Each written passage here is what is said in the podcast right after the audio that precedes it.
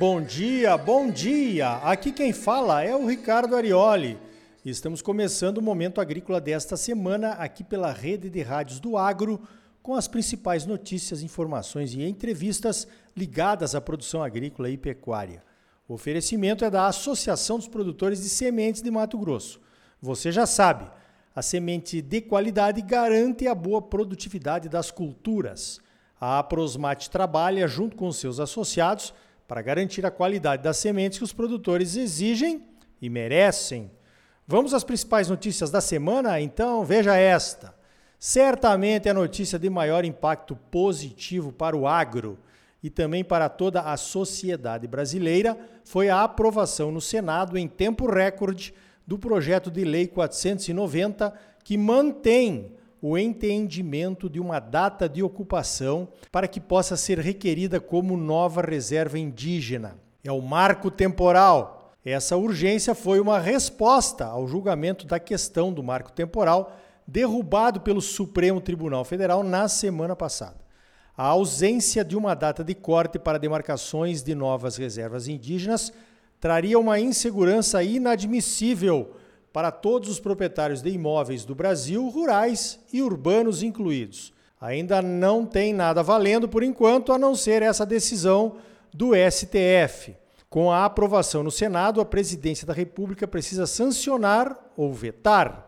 A pressão será grande de ambos os lados. Se vetar, o Congresso se reúne, Câmara e Senado, para derrubar ou manter o veto. Só para constar, esse projeto de lei, o 490, foi apresentado pelo deputado federal Homero Pereira em 2007, quase 15 anos atrás. A votação dessa matéria como resposta ao Supremo, que dizem está legislando em matérias que não são da sua competência, quase que dispensando o Brasil de um Congresso Nacional, foi muito comemorada. Foi comemorada como a recuperação do protagonismo do Congresso na nossa democracia. Calma, não é bem assim. Ainda tem muita matéria que precisa ser votada com urgência para que o Congresso recupere realmente o seu papel.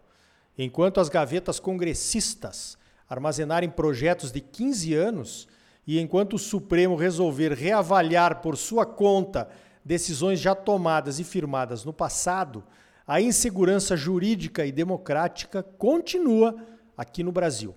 A hora é de comemoração e de esperança por poderes equilibrados. Alguns analisam que um projeto de lei não teria valor para mudar o entendimento sobre o marco temporal. Pois então, nesse caso, já existem algumas PECs, projetos de emenda constitucional em tramitação também, que poderiam, se forem aprovadas, sedimentar essa questão de uma vez por todas. Eu só tenho mais uma coisa a dizer. Analise as declarações de certas ONGs sobre qualquer tema. Se WWF e Greenpeace, por exemplo, forem contra, é porque a decisão foi boa para o Brasil. Nesses temas indígenas, esses representantes de interesses alienígenas lutam para que as comunidades indígenas se mantenham como estavam em 1500, quando o Pedro Álvares Cabral aportou aqui as suas caravelas. É possível isso? Pois é, só no Brasil, né? Mudamos de assunto? Falando em interesses alienígenas em nos manter como colônias, subdesenvolvidos e obedientes, produtores de soja e milho da Argentina, do Paraguai, do Uruguai e do Brasil, nos reunimos na CNA em Brasília, nesta semana, para discutirmos os impactos da Lei do Desmatamento Zero, aprovada pela União Europeia. A lei europeia se baseia em que os europeus não querem consumir nenhum produto que tenha se originado de áreas desmatadas após 31 de dezembro de 2020. É uma espécie de marco temporal do desmatamento, se você me entende, né?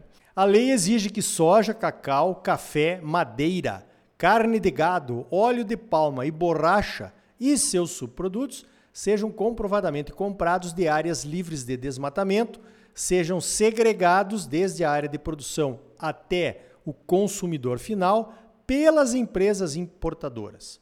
Empresas importadoras que descumprirem a legislação receberão multas pesadas, a carga será devolvida e a empresa pode perder a sua licença para vender no mercado europeu.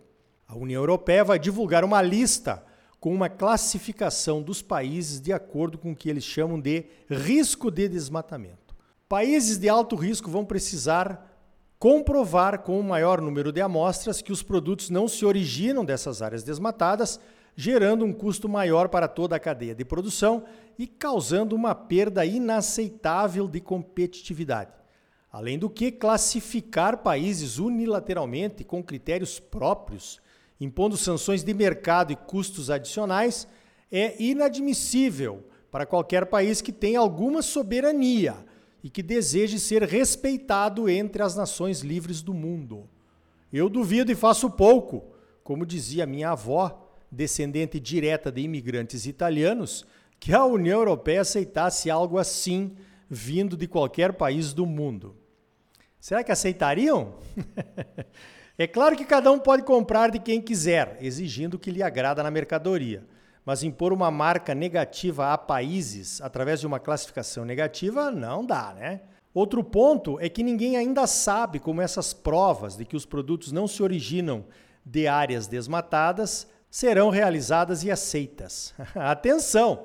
Já começou a aparecer por aqui uma enxurrada de empresas europeias querendo apresentar e vender soluções para provar o livre de desmatamento ou certificar toda a cadeia de produção e do transporte. Cobrando em euros, é claro. Para meio entendedor, uma boa palavra basta, né? A reunião dos produtores de soja e de milho dos países da América do Sul foi ótima. Escrevemos e divulgamos um manifesto e queremos negociar.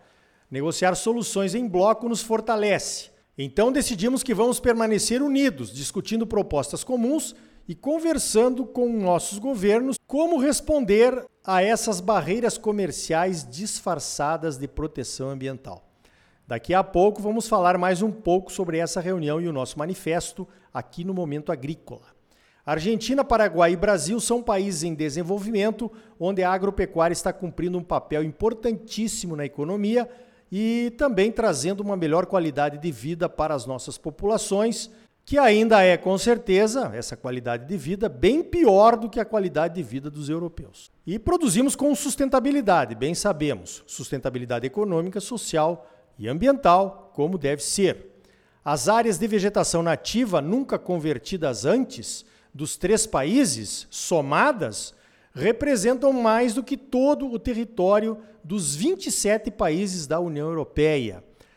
A União Europeia inteira caberia em nossas áreas de vegetação nativa. Isso merece reconhecimento, não punição. Pois então, de certa forma, só tem risco de desmatamento quem ainda tem floresta, certo? Talvez seja por isso que a Europa se autoconsidera de baixo risco de desmatamento. Não temos mais o que cortar. Já cortamos tudo. Então, nosso risco é zero, bobinho. Esse assunto ainda vai longe. Enquanto isso, veja esta. A estratégia PCI, Produzir, Conservar e Incluir, lembra dela? Contratou um estudo junto ao LAPIG para avaliar as pastagens em Mato Grosso. A estratégia PCI foi lançada em 2015 pelo governador Pedro Taques na Conferência do Clima de Paris. Entre os objetivos da estratégia PCI está recuperar 2,5 milhões de hectares de pastagens degradadas até 2030. A recuperação de pastagens, segundo o PCI, é a melhor forma de mitigar as emissões de gás de efeito estufa da pecuária brasileira. O estudo divulgado na semana passada mostrou a recuperação de 1 milhão e 500 mil hectares de pastagens degradadas em 2022. Mas a degradação de áreas de pastagens foi de 1 milhão e 800 mil hectares no mesmo período, deixando um saldo negativo de 320 mil hectares para as metas de recuperação do solo aqui no estado. O LAPIG, que é o Laboratório de Processamento de Imagens e Geoprocessamento, ligado à Universidade Federal de Goiás, usou imagens de satélite de última geração e vistorias de campo na confecção do estudo. Algumas vistorias com coleta de amostras de solo e das pastagens para análises bromatológicas. No acumulado de 2016 até 2022, os números do estudo do LAPIG mostram que Mato Grosso recuperou ou converteu 4 milhões e 500 mil hectares de pastagens. Mas a degradação atingiu 6 milhões de hectares, gerando um déficit de 1 milhão e meio de hectares. Tá vendo?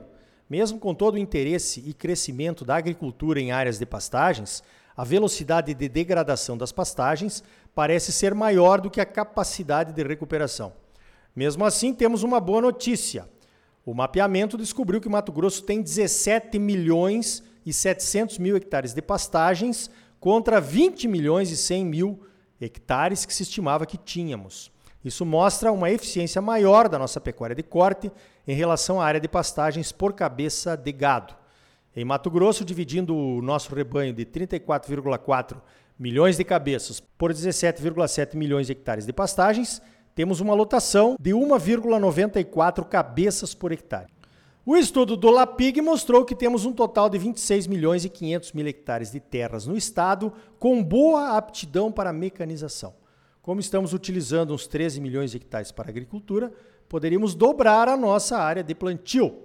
Mostrou também que temos 6 milhões e 800 mil hectares de pastagens com aptidão agrícola que poderiam ser convertidas em lavoura. Barbaridade! Se explorarmos tudo isso, teríamos que encontrar mais uma China para consumir a nossa produção extra, né? Seria a Índia a nova China? Uns dizem que sim, pero outros dizem que não. Os preços e os custos de produção é que vão comandar o ritmo desse desenvolvimento. A famosa renda agrícola. Mas não é só isso, não. A logística também. Armazenamento, rodovias, ferrovias, hidrovias. Está tudo saturado. Excesso de produção sem vias de escoamento ou capacidade de armazenagem se voltam contra a renda. Estamos vivenciando isso nessa super safra de milho e de soja, apesar dos recordes de exportação dos últimos meses.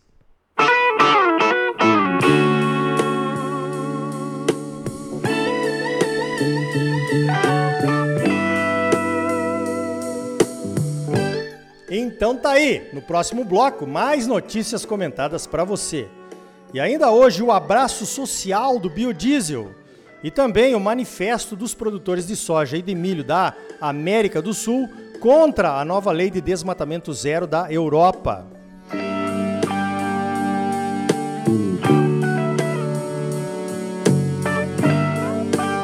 E aí, tá bom ou não tá? Claro que tá bom, você só merece o melhor. Então não saia daí, voltamos em seguida com mais Momento Agrícola para você, no oferecimento da Associação dos Produtores de Sementes de Mato Grosso. A Aprosmate trabalha junto com seus associados para garantir a qualidade das sementes que os produtores exigem e merecem. Voltamos já com mais Momento Agrícola para você.